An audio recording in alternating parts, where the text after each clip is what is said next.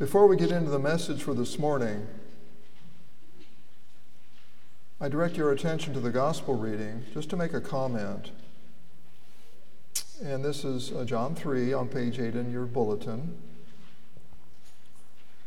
Verse 5 Jesus answered, Truly, truly, I say to you, unless one is born of water and the Spirit, he cannot enter the kingdom of God. And I draw your attention to that verse to point out the prepositional phrase of water and the Spirit.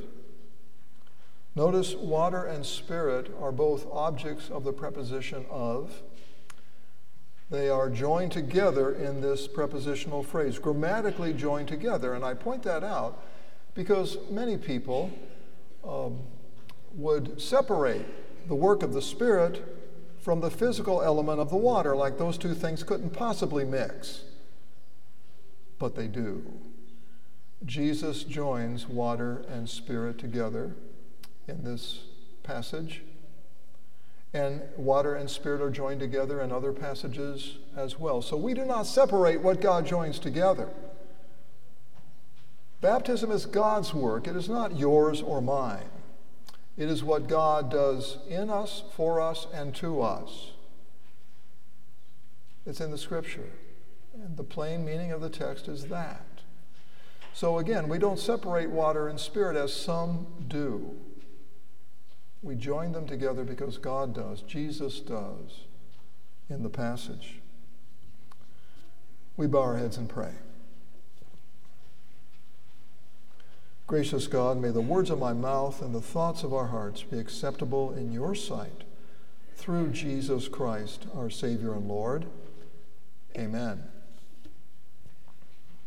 So, when you read the Gospel of John, it's not long before you realize that you, the reader, are in the middle of a battle, a battle between light and darkness. These words are used throughout the Gospel of John. It's a battle between Christ and Satan. Now, make no mistake, light and darkness are not equal powers. Light is superior. John chapter 1 verse 5 the light shines in the darkness, and the darkness has not overcome it. And yet, it's still a battle. And battles involve casualties drug overdoses, broken families, sexual immorality, child abuse, elective abortion all of us bear the scars of this battle. We all do. And this battle lives in each one of us. Yes, the light of Christ dwells in every believer, but the darkness dwells in each one of us as well. Roman number one in your sermon outline. The light shines in the darkness. Letter A. Darkness is the result of one man's sin. St. Paul writes in Romans 5 one trespass led to condemnation for all men. And Paul writes, by the disobedience of the one man, the many were made sinners. And we talked about this last week. It's the concept of representative government. God's kingdom works that way. You're represented either by Adam or by Christ. In Adam, all die. In Christ, all are made alive. God deals with us through those two representatives. And as I said last week, you could have no better representative in the Garden of Eden, aside from Christ, no better representative than Adam. He was made without sin. He was holy and righteous before God. No better representative could you have, and yet he failed. And we're the casualties. Letter B. In John's Gospel, darkness or night is synonymous with ignorance and opposition to God. Point number one only when the light arrives is the darkness exposed as darkness. Does a fish know that it's wet? How can it know what wetness is like unless it experiences dryness? Similarly, we cannot comprehend the extent and the depth of our own darkness in ourselves until it is illuminated by the light. For example, adultery is not just the physical act, it is the thought that leads to the act. Murder is not just the physical act, it includes the anger that leads to the act. And number two, evil is aware of its own shame. It is. Therefore, it loves darkness. It does not want to be exposed. This is why our first parents covered themselves. This is why they ran or they ran and hid from the Lord. John chapter 3 verse 19 just beyond our gospel reading Jesus says this, light has come into the world, but people love darkness rather than light because their deeds were evil. See, that's, that's our sinful nature. We run from the light. Letter C. Even the most spiritually privileged people on earth, that would be the Israelites, are lost and in darkness. Even they are lost and in darkness, according to Jesus. Jesus said in Matthew 10, verse 6, that he was sent to the lost sheep of the house of Israel. And the lost sheep are not just a subset of Israel, they're all, it's all Israel. God's people were lost people as much as anyone else on the planet. Nicodemus comes to Jesus by night in darkness, and I, I think that is symbolic of his spiritual condition because he's completely clueless concerning the basic spiritual matters of which Jesus speaks. Jesus asks incredulously, Are you the teacher of Israel, and you do not understand these things? Letter D. Even the most privileged people need not reform, but rebirth. Rebirth, or recreation, one could say. Now, God does not want to reform your sinful nature, He seeks to destroy it. He drowned it in the waters of baptism, but like a dead body, it keeps popping up to the surface. Through daily repentance, we shove that sinful nature back down under the water where it belongs. And that allows our new nature in Christ to spring up and to do the good works which God prepared in advance for it to do. Roman numeral 2. And the darkness is passing away. And it is. John writes in 1 John 2, verse 8 The darkness is passing away, and the true light is already shining. That means wherever the gospel of Christ is proclaimed, the darkness is in retreat. Wherever the gospel is proclaimed, the strong man is bound. The devil is bound. He's disarmed. And people, through the preaching of the gospel and through the administration of the sacraments, people are delivered out of bondage to the kingdom of darkness and they're brought into the light of God's forgiveness. That's how it works. And the devil can't stop it. He tries, he battles, but he can't stop the light. Letter A. God hated both sin and its result, which is darkness, but God loved the world, and, and so he resolved to deal with sin through the revelation of his love. And the Greek word for that is agape, and you've heard it before agape. God resolved to deal with us not in a condemning way, but in a loving way, a forgiving way, an agape way. And letter B, God's agape love is more than a feeling. We read in verse 16a, For God so loved the world.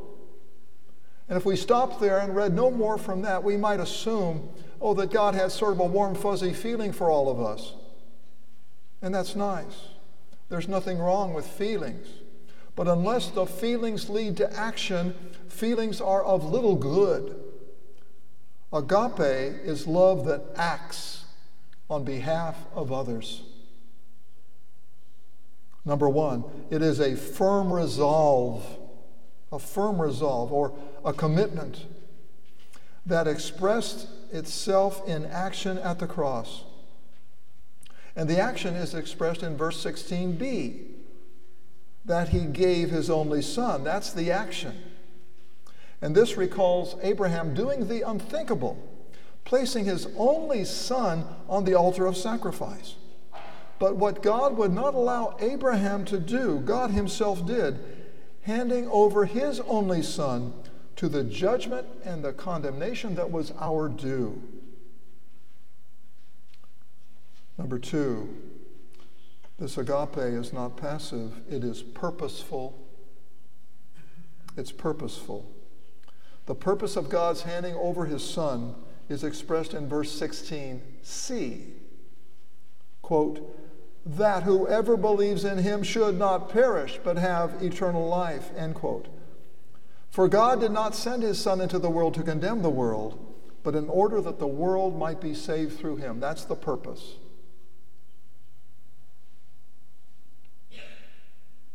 His love is more than a feeling, it is a firm resolve, and it is purposeful. And point number three this agape does not depend on how likable or how lovable the object of love is. It acts in the interest of the object, meaning the world, in our interest. Now, some of you know there's another Greek word for love. It's called eros. And eros is love that seeks to acquire someone or something for itself, for its own satisfaction, for its own sake. Now, agape is the opposite of that. Eros seeks its own good, Agape seeks the good of the other. And point number four all the world's sins could not deter this agape. All the world's sins could not prevent that love from reaching us. And here's why agape love is pardoning love, it is forgiving love.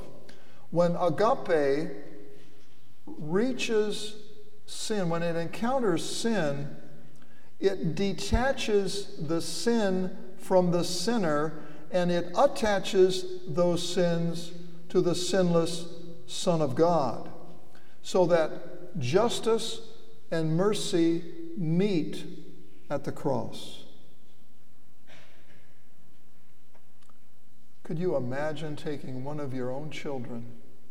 And nailing him or her to a cross, even if it was to save another life.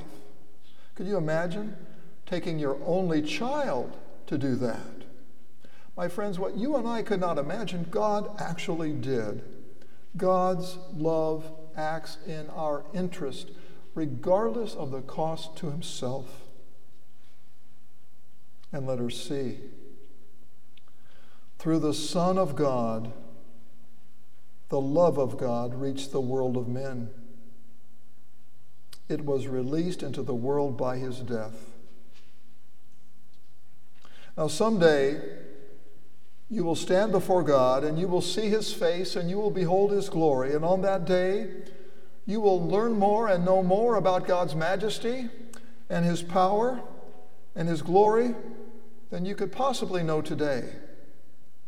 But you will not know more concerning his love than you can know today. Because the cross of Christ is the fullest, it is the most complete revelation of God's love that you will ever know, either now or in eternity. My friends, the cross reveals the heart of God for the world, and it provides the clearest picture of who God is. And God's love, point D, signals a new relationship of God to man and of man to man. a relationship based on the forgiveness of sins. Let me illustrate. This is a 12 ounce glass. That can hold 12 ounces of liquid. But if I pour more than 12 ounces of liquid into the glass, what happens? It overflows. It can't contain more than the 12 ounces, can it? Now, you and I are like that glass because Jesus said this in Luke chapter 7 Whoever is forgiven much will love much, but whoever is forgiven little will love little. What he means is this each of us is like a glass that overflows. Each of us has been forgiven so much that it cannot be contained within us. When we realize, when we, when we understand and remember how much forgiveness we have received, there is a natural overflow of that forgiveness from our lives into the lives of others. It cannot be contained. So at the cross, God establishes a new relationship with humanity characterized by an overflowing abundance of forgiveness, which naturally flows out of us to those around us. Now, I close with this question What is the most well known verse in all the Bible? Any guesses? John 3:16. Paul, you're right. Okay. It's the most well-known verse in practically every country on earth. We know what it says more or less. But let me, let me remind you of what it does not say. John 3:16 does not say for God so loved Israel that he gave his one and only son. Agape love cannot be limited to Israel. John 3:16 does not say, "For God so loved the poor that he gave his only son." God's love could not be limited to the poor. John 3:16 does not say, "God so loved the humble or the obedient or the pure in heart or those who hunger and thirst for righteousness that he gave his only son." God's love could not be limited even to people as noble as that. The text clearly says, For God so loved the world that he gave his only Son. In John's gospel, the term world includes, it includes the multitude of unbelieving humanity alienated from God and hostile to Christ. You see, my friends, there is a depth and a breadth to God's love that ought to comfort every sinner. So that even if you've never been baptized, even if you've never believed in the Lord, even if you've never been through confirmation instruction in order to receive the Lord's Supper, God loves you as much as those who have because you belong to God's world. You belong to those whom God gave Himself for. And my friends, no human being can ever be more important or more significant than that. In Jesus' name, amen.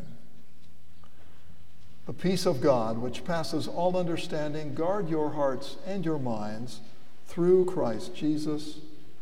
Amen.